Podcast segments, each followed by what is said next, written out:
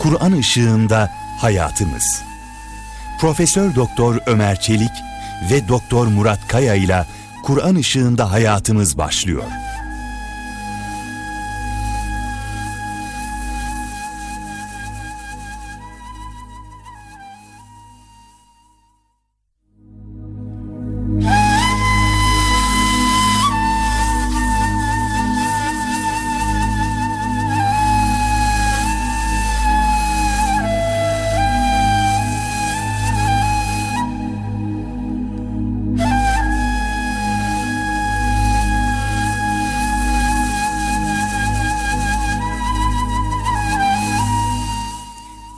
Euzubillahimineşşeytanirracim. Bismillahirrahmanirrahim.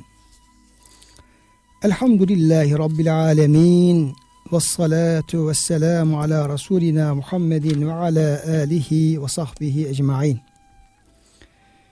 Pek değerli, pek muhterem Erkam Radyo dinleyicilerimiz, Kur'an ışığında hayatımız programıyla karşınızdayız, huzurlarınızdayız. Geçen derslerimizde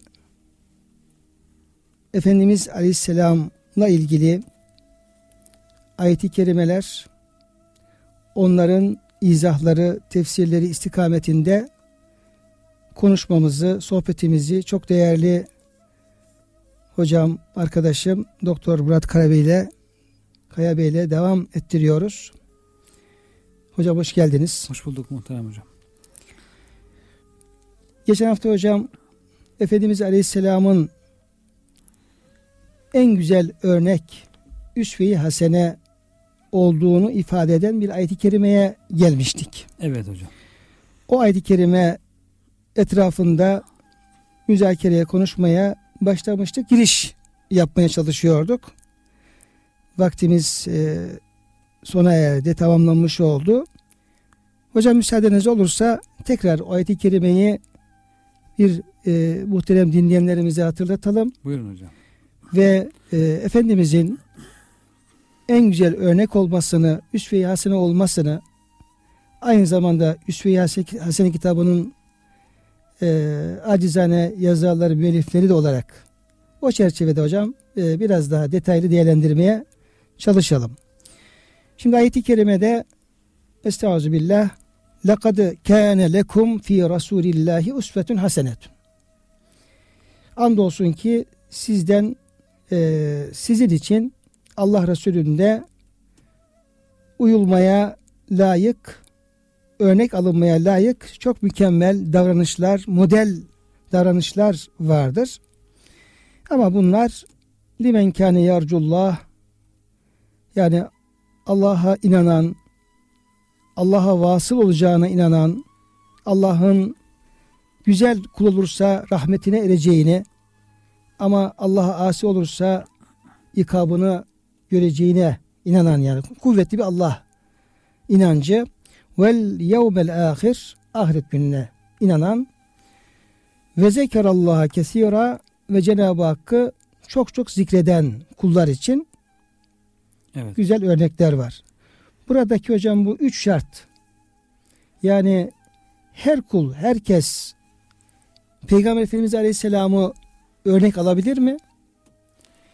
Yani onu örnek almaya o kişinin gücü, kudreti yeter mi? Yoksa Peygamber Efendimiz'i kendisi örnek alacak insanda belli bir manevi kıvam, bir dini bakımdan, itikadı bakımdan belli bir seviye gerekiyor mu? Herhalde burada hocam yani Cenab-ı Hak bütün insanlık için Üsve-i Hasene olarak örnek bir en güzel insan olarak önümüze koymuş Peygamber Efendimiz'i. Ama o örnekle kim ilgilenir, kim önem verir, kim ondan örnek almak ister, kim onun yoluna gitmek ister? Herhalde bu vasıfları taşıyanlar, Allah'a kavuşacağına inanan, Allah'a iman eden, onun huzuruna çıkacağını düşünen, buna kesin bir şekilde inanan, ahirete iman eden, bir de Allah'a çok zikreden, yani bunun işte belki ibadetler dahildir. Kur'an-ı Kerim'i çok okuyan, ibadetlerine riayet eden, yani bu manevi hayata, dinine önem veren insanlar peygamberi örnek almak isterler. Dinine önem vermeyen insanlar da herhalde kendilerine başka örnekler bulurlar. kendi merak ettikleri alanda. Tabii ki onlar da o örneklerde onları doğruyorlar. Götürmez gibi mana sanki. Yani Peygamber çıkıyor. Efendimizin en güzel örnek olduğu kesin. Ayet-i Kerime bunu açıkça bize bildiriyor. Ama bakıyoruz ki Peygamberimize örnek alan insanlar var. Peygamberimize örnek almayan insanlar var. Evet. Belki çok daha fazla insan, 100 binlerce, milyon insan inanmayanlar da var. Hiç inanmayan da var. İnanıp da Peygamberimizi kendisine örnek almayan, böyle bir derdi olmayan insanlar da var. Evet. Demek ki hocam yani Peygamber Efendimiz'i benim örneğim, önderim Peygamberimizdir diye buna kişinin inanması, böyle bir derdinin olması, böyle bir noktada bulunması, fikren ve manen bulunması aslında o kişinin dini bakımdan çok önemli bir seviye kat ettiğini de gösteriyor. Evet, Allah inancının sağlam olduğunu, Allah'a ulaşmak için bir gayretinin olduğunu, ahireti ciddi olarak düşündüğünü gösteriyor. Hı. Bunun aksine münafıklık yapanlar, münafık olanlar, bazı korkular sebebiyle işte Müslümanlara şirin görünmeye çalışanlar, işte Müslümanlara bir nimet geldiğinde onlarla beraber olup bir sıkıntı olduğunda uzaklara çıkıp işte çöllerde, badiyelerde onların haberlerini bekleyenler, bazı Arap kabileleri hocam işte hemen Müslüman olmuyorlar, gözlüyorlar. Bakalım diyorlar işte Muhammed galip gelirse gider ona tabi oluruz. Galip gelmezse işte başkaları mağlup olursa, başkaları onu yenerse Mekkeliler biz de ondan kurtulmuş oluruz. Bu şekilde bekleşiyorlar yani, bekliyorlar. Böyleler var. Bir de münafıklar var toplumda. Demek ki bunlar Peygamberimize örnek almıyorlar. Onun gibi yapmıyorlar. Onun bulunduğu yerde bulunmuyorlar. Ancak Allah'a kesin inanan, artık imanı kuvvet bulmuş, ahiret inancı kuvvet bulmuş, ahiretteki yani her dünyadaki her hareketinin ahirette bir iz düşümü olduğunu bilenler, Allah'ı çok zikredenler, Allah'ı hiç unutmayanlar, işte bu insanlar o zaman Peygamberimize örnek alıyor, onun gittiği yerlerde bulunuyor, onun yaptığı işleri yapıyor, o nasıl İslam'ın yayılması, yükselmesi için gayret ediyorsa onlar da ona destek veriyorlar, onun gibi onun peşinde İslam'ın neşredilmesi, yayılması, tebliğ için çalışıyorlar, düşmanlara karşı duruyorlar. Öbür insanlar kaçıyorlar, düşmana karşı durmuyorlar mesela. Şimdi hocam tabii ki o düşmana karşı durma veya diyelim ki biraz candan maldan fedakarlık gerektiği zaman aslında Peygamberimiz gibi davranabilme, orası çok önemli. Çünkü ayet-i kerime böyle ahsap yani Hendek Savaşı'nın anlatılmış olduğu bir bağlamda, bir yerde geçiyor. Evet. Önünde ve sonunda yani Hendek Savaşı'nda Müslümanların halleri anlatılıyor. Münafıkların halleri anlatıyor. Gerçek müminlerin fedakarlıkları anlatılıyor. Ve münafıkların da demin arz ettiğiniz gibi böyle yani ikili oynamalarından ama daha çok savaştan uzak durmaları, kaçmaları. Fırsat bulsak da bir kaçsak diye efendim böyle tavırlarından bahsediliyor. Şimdi hocam ayet-i kerimeye tefsir verirken müfessirlerimiz mesela onlardan Kurtubi buyuruyor ki siz diyor bu ayet-i kerime diyor yani savaştan veya Allah yolunda cihattan uzak duranlar veya o konuda peygamberin emrine uymayanları azarlamak üzere gelmiştir bu ayet-i kerime. Evet. Çünkü müminler gönüllü olarak Efendimizin yanında bulunuyorlar ama Efendimiz'e katılmayanlar veya savaşa gittikten sonra geri kaçanlar, kaçmak isteyenler var. Ayet-i kerime siz Peygamber Efendimiz peygamber gibi yani ayaklarınız sabit durun, efendim geri durmayın, gereken efendim cihadı yapın. Onlara bir hitap olarak, onlara bir azarlama olarak geliyor ayet-i kerime. Ve diyor ki bakın diyor peygamber kendisini böyle Allah yolunda cihat olsun, diğer efendim fedakarlıklar olsun, mesela Hendek'teki durumu işaret ediyor. Orada peygamber diyor kendisini nasıl Allah'ın dini uğruna, Allah uğruna nasıl efendim feda ediyorsa, nasıl cesaret gösteriyorsa, fedakarlık yapıyorsa siz de aynı o şekilde peygamberi kendinize örnek alın. Bir de hocam yine malumunuz bu hendek kazarken tabii çok yorucu bir çalışma. Çok kısa sürede çok büyük bir iş başarılıyor. Herhalde hocam 5 kilometre falan uzunluğu değil mi hocam? Evet 5,5 kilometre uzunluğunda. Yani herhalde 3 metre derinliğinde, 5 metre genişliğinde. Yani evet. Yani 5,5 kilometre uzunluğunda, yani 3 metre derinliğinde ve 5 metrede genişliğinde. Yani atların, düşman atlarının rahat atlayamayacağı şekilde büyük bir hendek. Büyük bir hendek. Hendek kazanıyor. 8 gün kadar sürmüş hocam. Kısa sürede. 7-8 gün içerisinde elle kazılıyor. Elle kazılıyor. Yani dozerlerle dozer yok. Efendim başka böyle bir alet edevat yok. Kazmalarla elle kazanıyor. Şimdi orada bir kısım sahabe-i kiram geliyorlar. Efendimiz Aleyhisselam'a açlıklarından şikayet ediyorlar. Diyorlar ki ya Resulallah çok acıktık. Hatta bazıları da gelip peygamberimize açlıktan karnına taş bağladığını gösteriyor. Yani şikayet etmeye biraz haya ediyor ama açlığını ifade etmek üzere karnındaki taşı gösteriyor. Efendimiz Aleyhisselam da yani onlardan daha bu konuda zor durumda olduğunu göstermek üzere 2 taş bağladığını gösteriyor. Dolayısıyla hocam burada yani açlık konusunda olsun, diğer efendim hususlarda olsun, yani burada peygamberi kendinize örnek alın. Yani hemen sabırsızlık göstermeyin. Acıktık, öldük, bittik diye bir sabırsızlık göstermeyin tarzında yine o Hendek Savaşı'yla bağlantılı olarak bir izahat yapılıyor.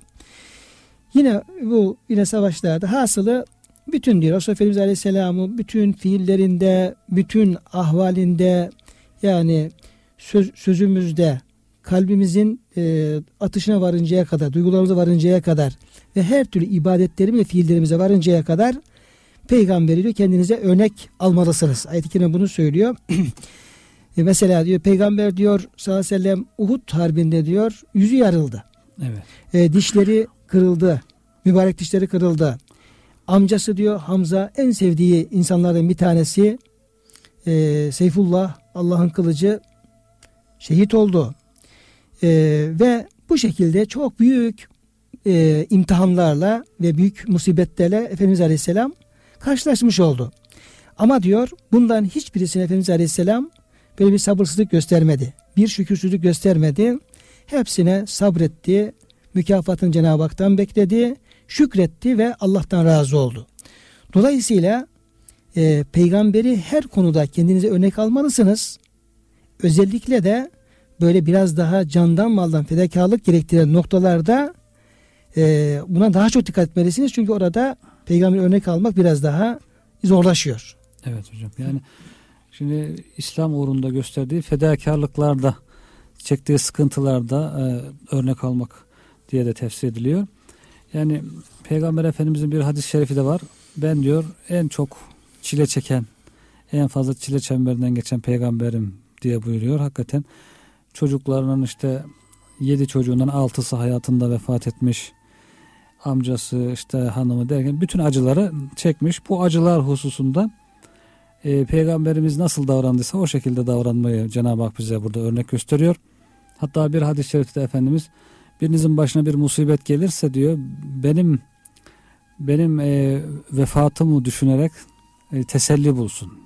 Yani Müslümanlar için en büyük musibetlerden birisi Peygamberimizin vefatı oluyor. Peygamberimizin çektiği çileler, yani Peygamberimiz de çile çekmiş, Allah'ın en sevgili kulu olduğu halde diye düşünerek veyahut da bu başıma gelen şey benim Peygamberimizden uzak kalmamdan daha büyük bir sıkıntı değildir diye düşünerek teselli, yani buradaki Üsve-i Hasen'den de bir taraftan da teselli bulma manası da var. Yani insan örnek alırken Efendimiz'e orada teselli de bulmuş oluyor.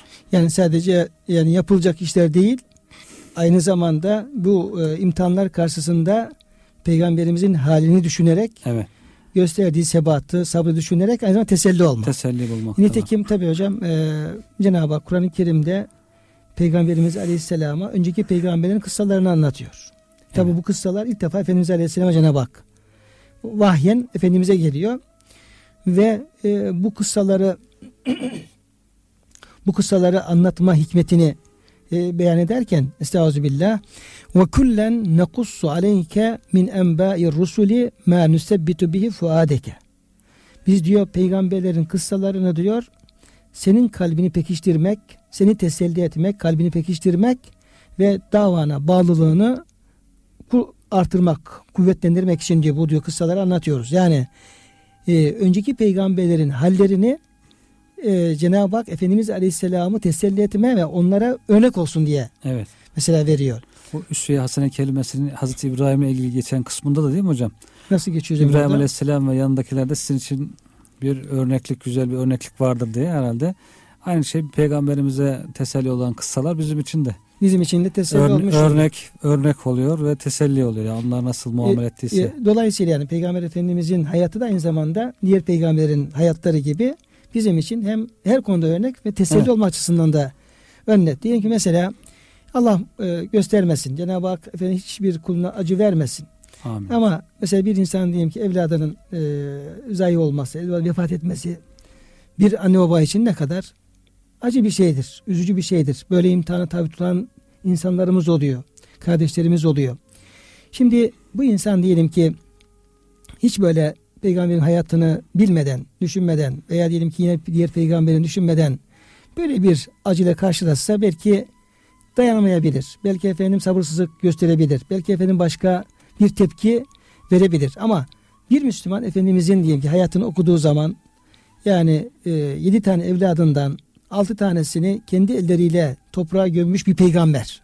Evet. Bir peygamber. Bunu diyelim düşünecek olsa insan, bunu diyelim ki efendim içine sindirebilmiş olsa yani orada bir teselli bulabilir. Ya der ki yani Allah'ın en sevgili kulu, en büyük peygamberi Cenab-ı Hak onu bu şekilde efendim bir imtihanına tabi tutuyor ama o tamam zaman zaman hüzünleniyor, gözyaşı döküyor ama hiçbir zaman bir isyan söz konusu değil. Oradan teselli oluyor. Diyelim ki bir insan yetim kalabilir. Yetim. Yani annesi olur, babası ölür. Yani pek çok sebeple yetim kalan insanlarımız oluyor. O yetimler diyelim ki zaman zaman ya niye böyle bir şey başıma geldi falan diye endişe taşıyabilir veya efendim şey olur.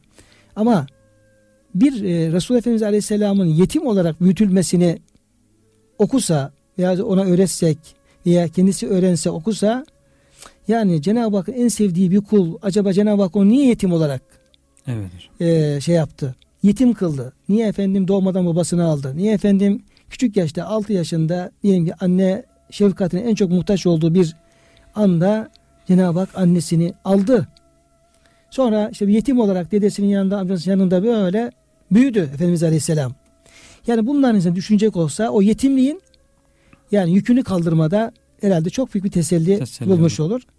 Hasıl hocam bu çerçevede yani hem teselli olma hem de en hani işlerimizi Allah'ın rızasına uygun tarzı yapma açısından Efendimiz Aleyhisselam'ın örnekliği. Bu tabi yani bunun alanları çok geniş. Yani sadece bir ibadet değil, sadece bir efendim ahlak değil. Yani bütün alanlarda hocam evet. herhalde bunun madde saymaya çalışsak herhalde saatler, günler yetmez. Günler yetmez. O bizim için çok önemli olduğu için örnek alma. Hem Peygamber Efendimiz'i hem de diğer peygamberleri. O zaman siyer dersi, peygamberimizin hayatıyla ilgili dersin önemi ortaya çıkıyor hocam. Çocuklarımıza mesela okullarda bu ders ne kadar önemli. Seçmeli ders olarak konuldu. Çok şükür bunu bütün Müslümanların seçmesi gerekiyor. Hatta az görmesi gerekiyor. Yani peygamberimizin hayatı hafta 1 saat çok az. Daha fazla olsun. Çünkü o kadar geniş bir örneklik alanı var ki daha çok vakite ihtiyaç var. Sadece resmi dersler değil, özel dersler siyer dersi için.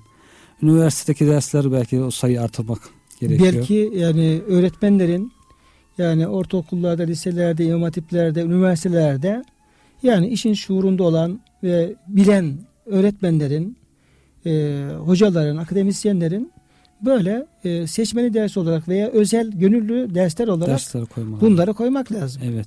Peygamberlerin hayatı, peygamberlerin tarihi, peygamberler tarihi, nebiler silsilesi diyelim.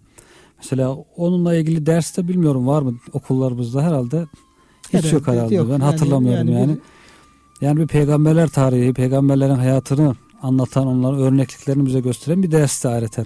Yani şöyle dinler, hocam dinler tarihi tabi bölümleri var, dinler tarihi dersleri falan oluyor ama o tabi derslerde neler okutuluyor? Sadece 2 peygamberden bahsediliyor yani, belki. Yok o da bahsedilmiyor. Evet. Yani işte hak dinler, batıl dinler diye bir ayrım yapıyoruz. Sonra işte muharref diyeyim ki Yahudiliği, Hristiyanlığı uzun şey yapıyoruz. Ondan yetinmiyoruz. Dünyada ne kadar batıl din varsa Budizm, Şintaizm, işte efendim diğer efendim şeyler Bütün bunlar dinler tarihi adına aslında efendim bunları düzgün lüzumsuz bunları okutabiliyoruz. Ha, belki onlardan da bahsetmek gerekir ama onun yanında peygamberlerin hayatından daha uzun. Esas şöyle hocam, yani dinler tarihi dediğimiz zaman burada işin merkezine peygamberlerin kıssaları koymak lazım. Evet. Yani peygamberlerin silsilesi, gerçi onların hepsinin getirdiği tek din vardır. İslam, yani hak din İslam'dır.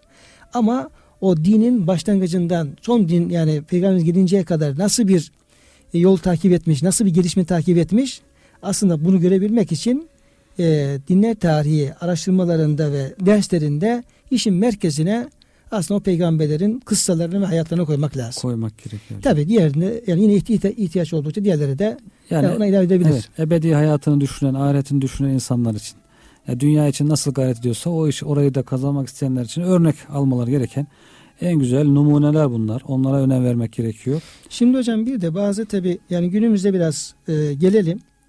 Yani kimi mesela örnek alıyor. Evet. Biraz önce okulun üzerine duralım. Yani gençlerimiz mesela kimleri örnek alıyor? Kızlarımız kimleri örnek alıyor? Hanımlarımız diyelim ki kimleri örnek alıp onların efendim peşine gidiyor? Yani böyle yani herkesin özendiği, herkesin kendisine bir böyle hani yeni ifadeyle rol model diyorlar değil mi hocam? Evet. Rol model edindiği işte elbisesini, giyimini, kuşamını, yürüyüşünü, konuşmasını, hatta efendim saçının, sakalın, tıraşını bile efendim ona benzettiği tabii çok farklı şeyler var. İnsanlar var, örnekler var. Yani sanat dünyasında örnekler var. Efendim bilim dünyasında örnekler var. Diyelim ki diğer farklı mesleklerde diyelim ki falan örnekler var. Yani tabii işte şunu görebiliyoruz. Yani bir insan kimi kendine örnek alıyorsa onun haliyle halleniyor, onun boyasıyla boyanıyor, onun şekliyle de hocam yani şekli bile ona geliyor. Sırtında ismini taşıyabiliyor yani, o bir tişört giyiyor onun ismini yazan. Yani bir defa yani adını, yani cinsini, cibilliyetini, ailesini, memleketini, şunu bunu hepsini ezberliyor. Evet. Hatta diyelim çok böyle özel karakter, yani karakter vasıflarını, yani boyunu, bosunu, kaç kilo olduğunu, işte efendim nereli olduğunu falan tarzında böyle çok detaylı bir bilgi sahibi oluyor. Yani örnek aldığı kişiyle alakalı olarak diyelim ki bir sporcu örnek aldı, futbolcu örnek aldıysa bakıyorsun delikanlı 10 yaşında, 12 yaşında, 15 yaşında onun bütün sülalesini biliyor. Evet. Sonra efendim onun gibi mesela buyurduğunuz gibi tişört giyiyor. Sırtına mesela diyelim ki onun ismi yazılıyor. Ya efendim şahsın veya efendim tutmuş olduğu takımın mesela diyelim ismi yazıyor. Yani onu sırtında taşımak onun için ayrı bir heyecan vesilesi oluyor. Bir gurur vesilesi oluyor. Halbuki hocam o insana, o sadece belki statta, futbol sahasında görüyor o insanı. Sahnede görüyor. Bu sahanın arkasına baksa biraz o anlatılsa, sahnenin arkası anlatılsa, bu insan oradan çıktıktan sonra mesela pek çok, her birisi için değil de güzel ahlaklı insanları tenzih ederiz. Çıkıyor, bu adamda işte içki var, uyuşturucu var, işte fuhuşiyat var. Allah muhafaza eylesin. İşte uyuşturucu ticareti var. Her türlü bakıyorsunuz yanlış işler, hem de en büyük yanlış işler yapan insanlar olabiliyor diyelim. Desen ki senin sevdiğin insan, peşinden gittiğin, ismini sırtında taşıdığın insan şunları yapayım. Şöyle böyle bir insanın peşinde sen gider misin? Gitmem der.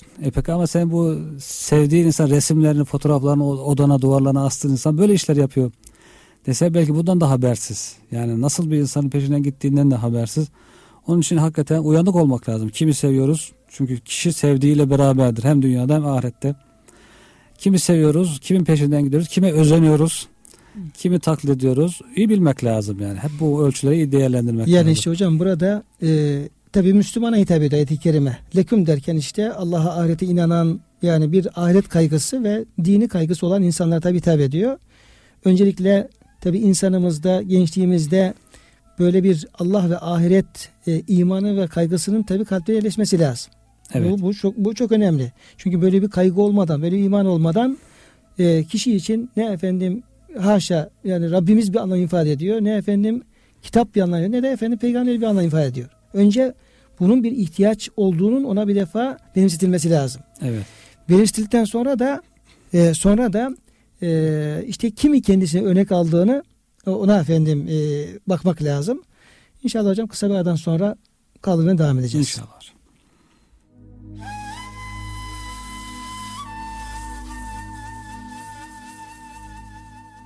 Profesör Doktor Ömer Çelik ve Doktor Murat Kaya ile Kur'an ışığında hayatımız kısa bir aranın ardından devam edecek.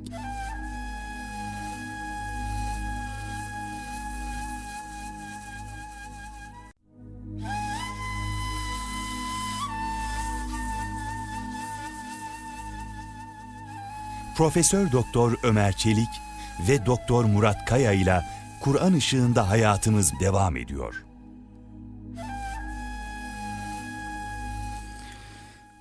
Muhterem dinleyenler, tekrar birlikteyiz. Kıymetli hocam, şu konuyu müzakereye devam ediyoruz. Yani günümüzde insanımız, gençliğimiz, kızlarımız, hanımlarımız yani kendilerine gerçekten yani çok farklı insanları rol model yani örnek alabiliyor ve onunla efendim halleriyle halleniyorlar. Hatta kişinin giyimi, kuşamı, sonra efendim tıraşına varıncaya kadar yani o kendisine örnek aldığı kişiye benziyor. Geçen bir hocamla karşılaştık, bir arkadaşımla. Baktım, yani benim gibi sakal bırakmış. Ama pek sakal bırakmayı düşünmüyordu daha önce konuşmalarımızda. Efendimiz Aleyhisselam'ın güzel bir sünneti. Yani müsait olan insan diyelim ki efendim işi, gücü neyse onu bırakabilir ve o sünneti güzel yaşayabilir. Evet, evet. Dedim ki siz dedim sakal bırakmayı düşünmüyordunuz dedim. Zaman zaman da ya erken geç yani tarzında efendim yaklaşımımız oluyordu. Hayırdır yani bir şey mi oldu da bıraktınız? Rüya mı gördünüz? Rüya mı gördünüz bir efendim teşvik bir şey mi oldu? İlham mı geldi? İşaret mi geldi? Dedi ki berbere gittim dedi. Yanımda dedi bir delikanlı geldi dedi. Şöyle 18-20 yaşlarında bir delikanlı berbere dedi ki beni tıraş yap. Saç tıraşı yap. Berber başladı. Delikanlı talimat veriyor. Berber tıraş ediyor. Diyor ki beni diyor şu diyor efendim işte Amerikalı şu efendim artist. Onu diyor çok seviyorum diyor. Onu diyor gerçekten diyor beğeniyorum. Benim diyor işte ensem şöyle olsun. Saçım böyle olsun. Önü şöyle arkası şöyle olsun diyor. Bir saat diyor o berberi diyor orada diyor meşgul etti diyor. En son diyor fotoğraflarını da gösterip işte bu fotoğraf gibi olsun. Hatta fotoğrafını göstererek bak işte efendim sağ olsun şöyle yani böyle bir manada yani bizim kendi kültürümüze baktığımız zaman adeta insanı çıkaracak bir tarz yani bir görüntü evet. Ama ona özendiği için delikanlı özendiği için onun gibi olmak istediği için berbere diyor bir saat meşgul etti diyor ondan sonra tuhaf bir şekilde diyor oradan diyor sevinerek uçarak gitti diyor. Ben de diyor orada diyor oturuyordum diyor bu beni çok etkiledi. Dedim ya bir delikanlı böyle kendisine bir artistik kendine örnek alıyor. Saçım sakalım onun gibi olsun diye nasıl bir mücadele veriyor? Evet. Nasıl kendinden geçiyor? Benzediği zaman nasıl seviniyor? Dedim ki ya ben diyorum Müslümanım. Benim peygamberim Hazreti Muhammed Aleyhisselam onun saçı, sakalı, boyu, bosu, giyimi, kuşamı, yemesi, içmesi, her türlü hayatı. Yani şu delikanlının o yanlış bir modele gösterdiği alakayı ben kendi peygamberime göstermiyorum. Orada diyor müthiş etkilendim diyor. İlk iş olarak diyor hemen diyor dedim Bismillah bir sakalı bırakayım. Sonra da diğer konulara diyor bana etkiledi diyor. Yani Efendimizin hali halleme noktasında çok etkiledi diyor hocam. Dolayısıyla bunun tabii bir çok önemli bir nokta olduğu ve eğitimde de biz hocam isterseniz biraz eğitim açısından insanların yönlendirilmesi, eğitilmesi açısından, gençliğin eğitimi açısından birine örnek almanın da biraz ehemmiyetini hocam. Evet. Ne dersiniz onunla ilgili? Yani insan taklit fıtratında var. Taklit ve örnek alma hadisesi. Dil öğrenirken taklit ederek, örnek alarak öğreniyor. Bütün yaptığı işlere anne babasına bakarak, onlar gibi yapmaya çalışarak. Cenab-ı Hak o şekilde yaratmış insanı. Dolayısıyla insan ben bir gurura, kibire kapılarak ben kendim herkesin önderiyim, kimseden örnek almam gibi böyle bir düşünceye, havaya girmemesi gerekiyor. Mutlaka her insanı Cenab-ı Hak bu fıtratta yaratmış. Dolayısıyla o zaman madem bizde böyle bir yapı var, o zaman güzel bir örnek seçmek gerekiyor. Ve bu çok önemli. İşi de kolaylaştırıyor, yolu da kısaltıyor. Yani bir insan her şeyin güzelini sıfırdan kendi tekrar tespit etme, tekrar bulma, keşfetme kalksa yeniden her şeyi baştan incelemesi, araştırması gerekecek ki bu çok uzun bir yol. Ama güzel olan, güzel davranışlar, güzel neticeler hep tecrübe edilmiş, ortaya konulmuş veya vahiyle önümüze konulmuşsa bunu en kısa yoldur bu. Kısa yoldur bunlar. Örnek alarak bu yolu kısaltabilir insan. Varacağı hedefe, güzel insan olma hedefine bu kısa yoldan örnek alma şeklinde varabilir. Bu yolu da kısaltmış oluyor bu şekilde. Bunun için de yani bu örnek alma çok önemli. Şimdi ama hocam mesela günümüzdeki bu diyelim ki çizgi filmler, yani çocuklara izlettiğimiz diyelim ki çocukların izlediği çizgi filmler, oradaki diyelim ki o filmlerin kahramanları, şunlar bunlar. Yani onlar hakkında ne dersiniz hocam? Onlar iyiye mi yönlendiriyor çocukları, kötüye mi yönlendiriyor? Çocuklarla ben de bakıyorum bazen filmlere hocam. Hakikaten bu yabancı filmler, tercüme edilen filmler, hatta bizim artık Türkçe'de hazırlanan çocuk kitaplarında da çok görüyorum. İlkokul çocuk kitaplarına bakarsa dinleyicilerimiz de görürler.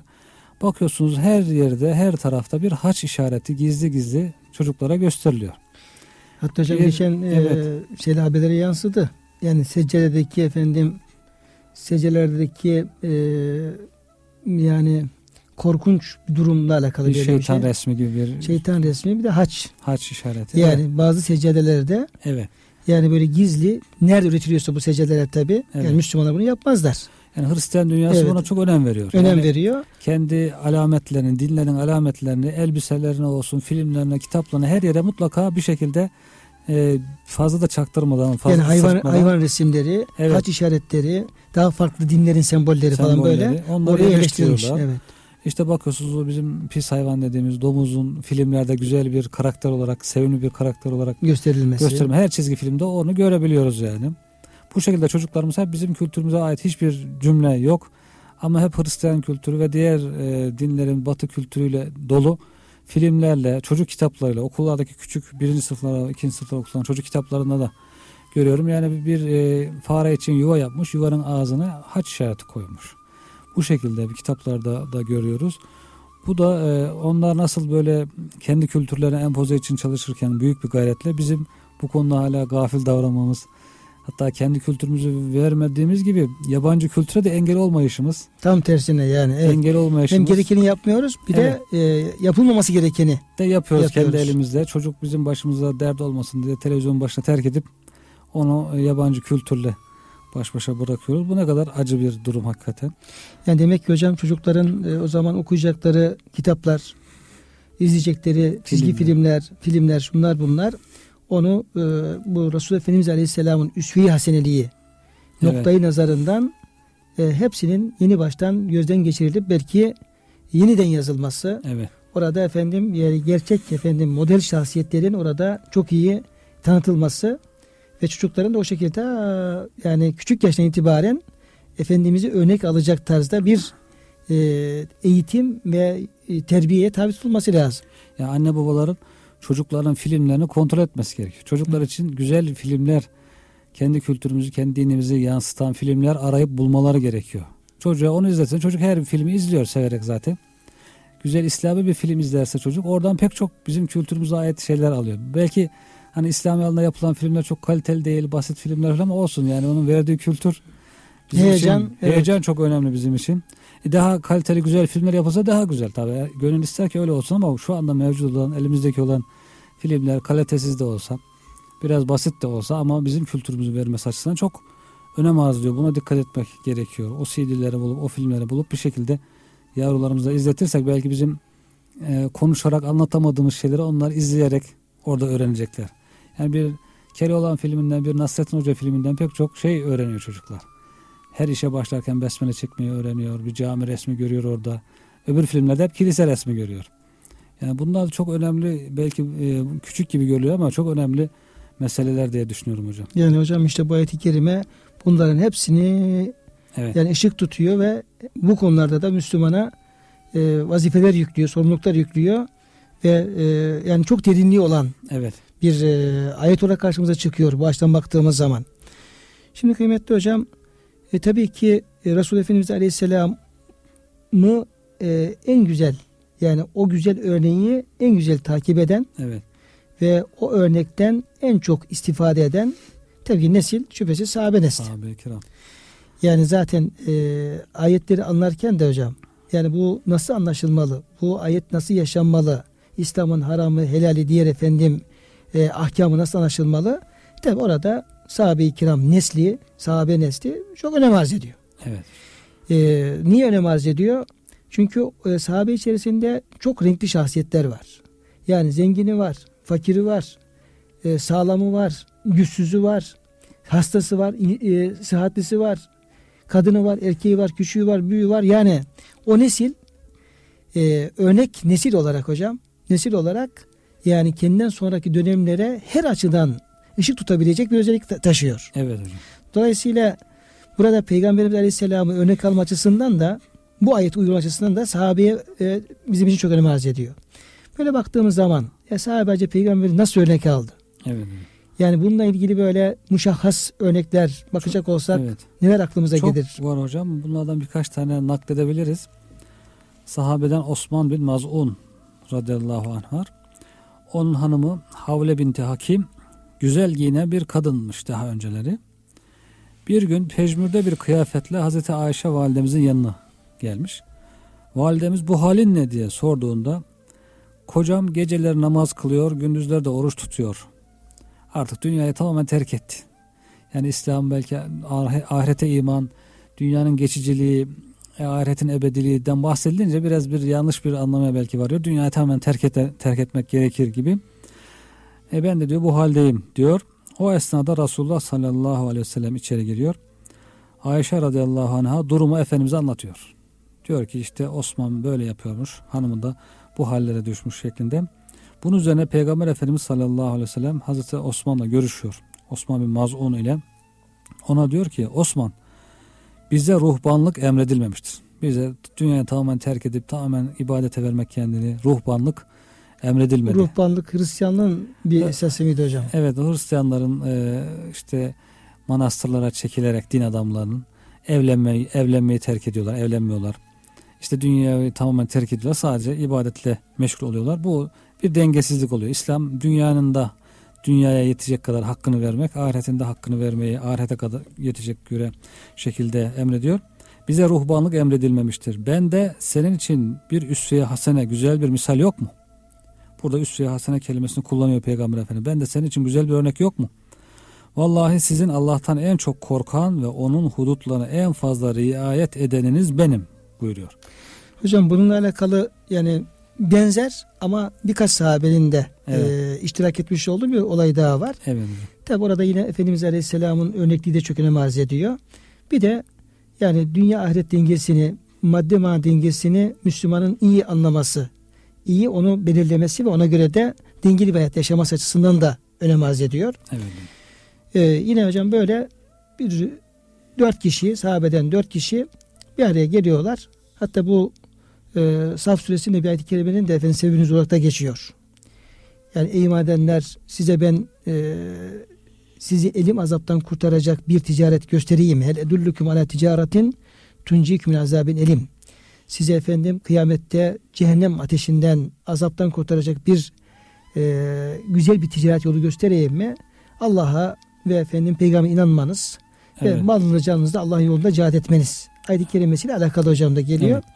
Şimdi bunlar toplanıyorlar. Ayşe validemize geliyorlar ve Ayşe validemize Peygamberimiz Aleyhisselam'ın ibadetini soruyorlar. Diyor ki ey annemiz diyorlar, Peygamberimiz nasıl ibadet ederdi? O da anlatıyor. Diyor ki işte Peygamberimiz ne eder? Peygamberimiz işte geceleyin şöyle ibadet eder. Şöyle oruç tutar. Yani namazından, orucundan, diğer efendim ibadetlerinden bahsedince bunlar biraz Efendimiz Aleyhisselam'ın yaptığı ibadetleri hafif, yani gözlerinde biraz da küçük az görüyorlar. Görüyorlar, diyorlar ki bu Allah'ın peygamberi. Onun çok yüksek manevi rütbesi olduğu için bu kadar bir ibadet ona yeter. Evet. Ama biz peygamber olmadığımıza göre biz daha çok çalışmamız lazım ki o peygamber efendimizin izinde olalım ve ona yakın olalım diye o kaygıyla. Evet.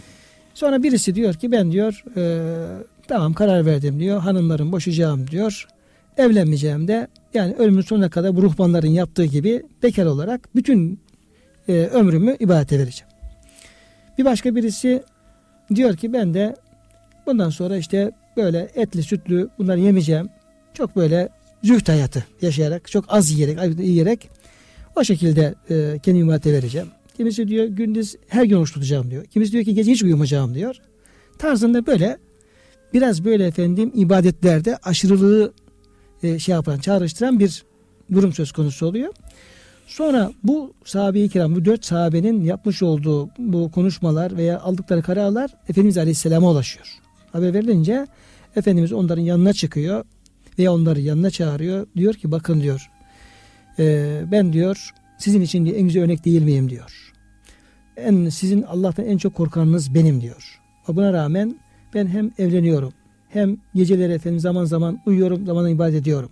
Zaman zaman oruç tutuyorum, zaman zaman oruç tutmadığım günler oluyor. Dolayısıyla ben sizin için en güzel örneğim, benim gibi yaparsanız en güzelini yapmış olursunuz. İtidali, orta yolu. Orta yolu tavsiye ediyor.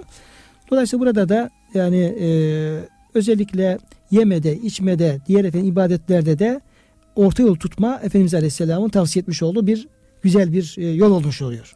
Hocam bu iki örnekten şöyle bir şey de anlayabilir miyiz? Demek ki örnek almak çok önemli ama o örnek alabilmek için de örnek alınacak kimseyi tanımak gerekiyor. Tanımak önemli. Yani Peygamber Efendimizin hayatını ve sünnetini bilmek gerekiyor. Demek ki burada sahabilerde o ilk zamanlarda belki biraz yanlış anlama, eksik anlama sıkıntısı oldu. Efendimiz bunları düzeltti. Demek ki bizim de bugün güzel bir örnek alabilmemiz için Peygamber Efendimizin sünnetini, hayatını güzel tanımamız, güzel bilmemiz gerekiyor. Bilirsek örnek alabiliriz. Bilmezsek nasıl örnek alacağız değil mi hocam? Bununla ilgili bir misal daha var hocam. Said bin Hişam radıyallahu anh anlatıyor.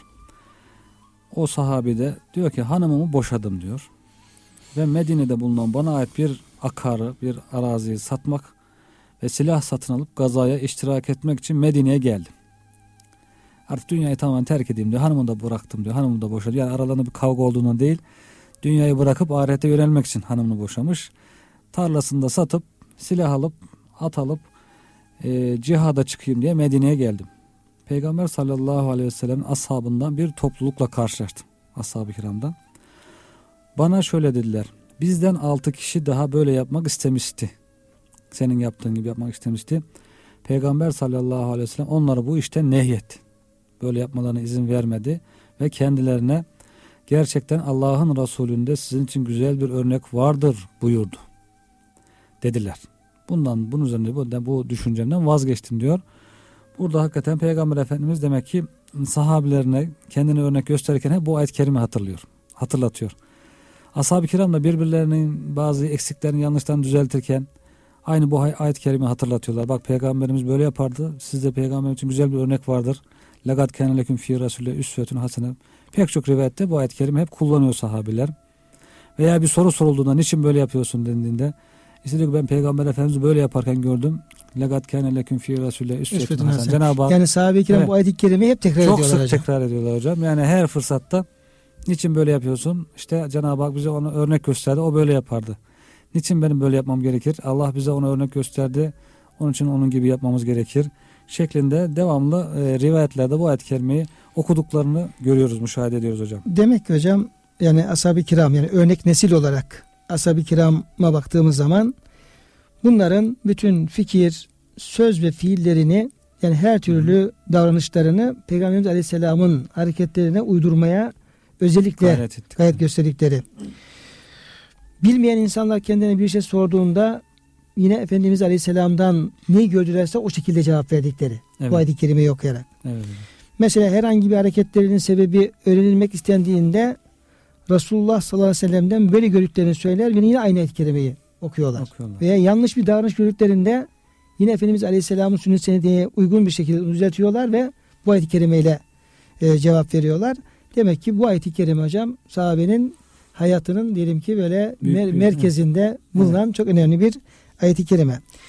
Yine hocam Peygamberimizi örnek alma açısından Abdullah bin Ömer radıyallahu anh'ın güzel bir hadisesi var.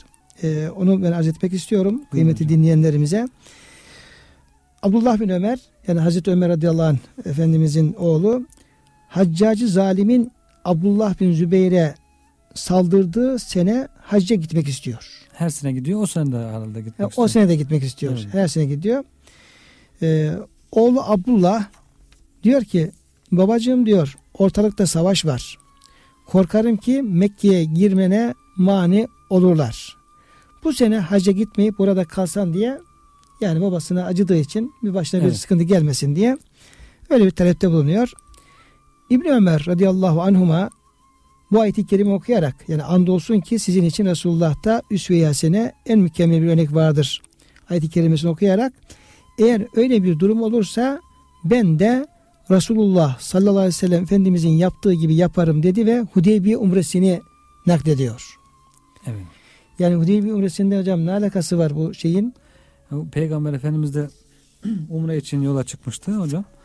Hudeybiye'ye vardığında işte o Mekkeliler içeri almayacaklarını, savaşacaklarını söyleyerek Efendimizin Mekke'ye girmesine mani oldular. Peygamber Efendimiz de orada bir anlaşma yaptı. Hudeybiye musalahası, sulhu. O anlaşmaya göre bu sene Müslümanlar geri dönecekler. Seneye umreye gelebilecekler. İşte 3 gün kalacaklar umre için şeklinde. Yani Peygamberimize Mekke'ye girmesine engel olundu. Efendimiz işte şöyle yaptı. Orada kurbanını kesti Hudeybiye'de. Tıraşını oldu. Hatta tıraş olunca da diyor bir rüzgar çıktı. O saçları aldı. Harem bölgesinin içerisine savurdu. Bundan diyor bir tefeül yaptılar. Müslümanlar dediler ki bu demek ki Cenab-ı Hakk'ın bizim umremizi kabul ettiğine bir işarettir şeklinde. Ve oradan geri dönüyor Müslümanlar. Ben de öyle yaparım diyor. Ben de Peygamberimizin yaptığı gibi. Yani Peygamberimizin hayatında bizim her şeyimiz için örnek var. Bu alanda da diyor eğer düşman çıkarsa karşıma yine Peygamberimizin yaşadığı bir hadiseyi hatırlayarak ben de onun nasıl yaptığını düşünür, onun gibi yaparım diye o şekilde cevap vermiş. Yani böyle oluyor. Diyelim ki yani bir vehim, yani kendiliğinden bir korku çıkarıp ya şöyle olur, böyle olur, engel çıkar falan tarzında böyle vehmimize dayanarak yapacağımız hayırlı işlere işlerden geri kalmamak, cesaretli olmak.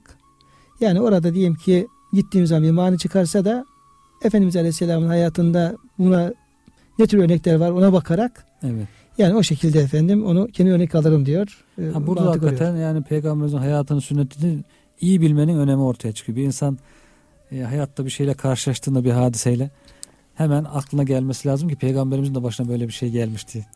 Peygamberimiz de böyle bir şey yaşamıştı diye bilirse ve nasıl davrandığını da bilirse ona göre rahat olur, hayatı kolay olur. Şimdi hocam yavaştan programımızın sonuna geliyoruz. Evet hocam. Bu konuyu kapatmadan önce belki tekrar buna dönmeyebiliriz. Başka bir konuya geçeceğiz inşallah.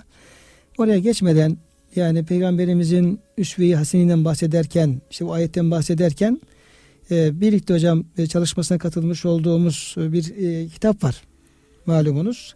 Evet. Bunun da ismine Üsve-i Hasene kondu. Üsve-i Hasene kondu. Ondan hocam biraz bahsedelim ki dinleyicilerimize. Evet, yani gerçi dinleyicilerimiz bunu belki biliyorlardır, okumuş da olabilirler ama bu ayetle bağlantılı olarak hem bir hatırası var bu kitabın, hatırası var. Onunla beraber hocam dilersen biraz şey arz edelim. Buyurun hocam. Şimdi kıymetli dinleyenlerimiz tabi bu ayet-i kerime, yani Ahzab 21. ayet-i kerime لَقَدْ كَانَ لَكُمْ فِي رَسُولِ اللّٰهِ اُسْوَةٌ حَسَنَةٌ, orada Peygamberimizin Üsve-i Hasene olduğunu belirten ayet-i kerime. Dolayısıyla yani muhterem üstazımız Osman Nuri Topbaş hocamız bir umre dönüşünde böyle bayağı böyle belki 40-50'ye yakın bir kitap getirmişti kıymetli Murat hocam. Getirmişti. O kitaplara şöyle işte Murat Bey, işte bendeniz ve bir kısım arkadaşlar ya bu kitaplara bir baksanız da bunlarla ilgili acaba Peygamberimizle alakalı bir şey ortaya çıkar mı çıkmaz mı diye arzu etmişlerdi. Ama işin temelinde o yine Medine-i Münevvere var. Mukaddes mekanlar, Ramazan umresi var. Evet. Yani böyle. Bunlar bir tefekkür mahsulü de hocam. Şimdi imam Kur'an okurken o ayet-i kerimeler üzerine tefekkür ederken böyle fikirler doğuyor yani. Evet. Yani orada da demek ki umrede Kur'an-ı Kerim okurken, dinlerken bu ayet-i kerimelerden hareketle Peygamberimizin Üsve-i Hasene ismine bir ahlakının örnekliğinin yazılması fikri doğmuş. Evet, geliyormuş. O kitaplar hocam hatırlayacaksınız. O kitapların pek çoğu hep Efendimiz Aleyhisselam'ın böyle örnek davranışları üzere.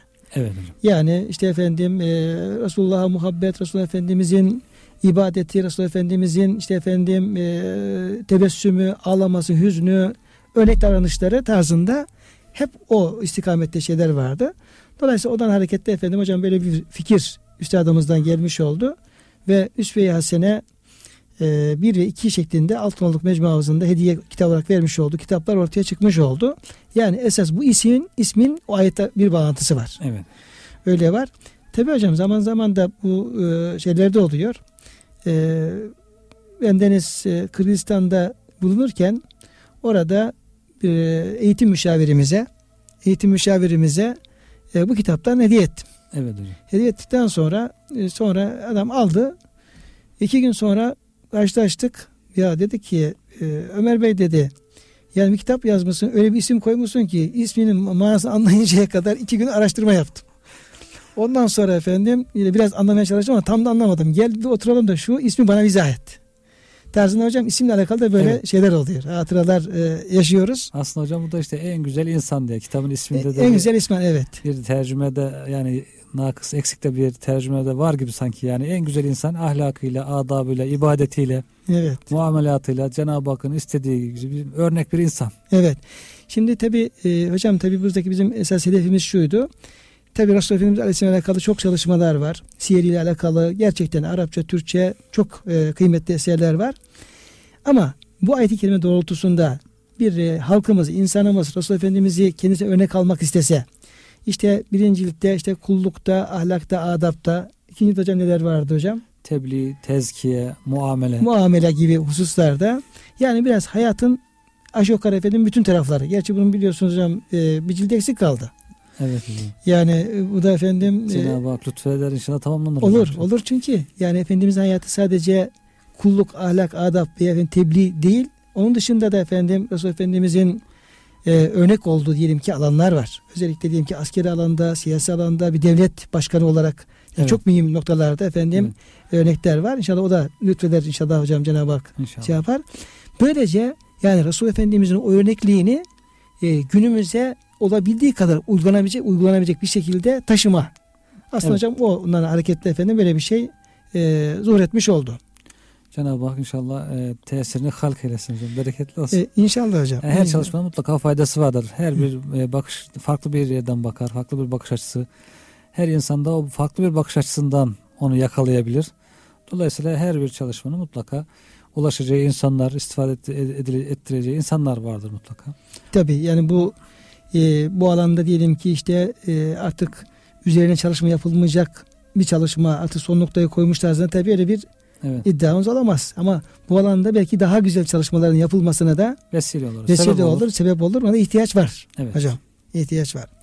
Şimdi kıymetli hocam bu Efendimizin örnekliği üzerinde epey durmaya çalıştık. Dilimizin döndüğü kadar anlayabildiğimiz kadar diyelim.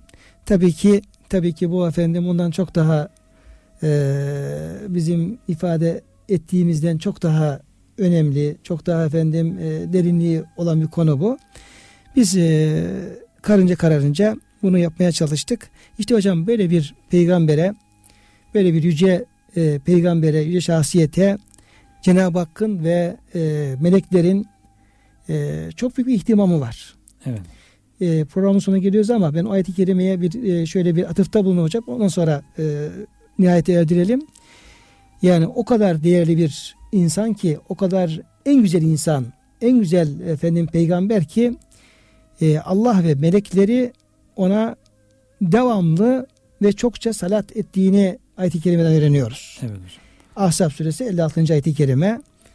İnnallâhe ve melâiketehu yusallûn alen nebiyy. Şüphesiz ki Allah ve onun melekleri Peygamber Aleyhisselam'a salat ederler. Çokça salat ederler. Ya eyyühellezine amenu sallu aleyhi ve sellimu teslima. Ey iman edenler siz de ona çokça salavat getirin ve tam bir teslimiyette selam verin. Şimdi hocam tabii bu ayet-i kerime çok yine bir önceki ayet gibi derinliği olan ve üzerinde bazı böyle farklı tartışmaların yapılmış olduğu bir ayet-i kerime. İnşallah Cenab-ı Hak lütfederse onu da bir sonraki dersimizde hocam birlikte hem araştırırız hem de orada dinleyicilerimize çok güzel efendim isabetli doğru bilgiler aktarmaya gayret gösteririz. İnşallah. Hocam çok teşekkür ediyorum. Beraberce bu konuyu konuştuğumuz için. Kıymetli dinleyenlerimiz programın sonuna gelmişken hepinize hürmetlerimizi arz ediyor. Hepinize sıhhat ve selamet diliyoruz. Sağlıkça da kalın efendim.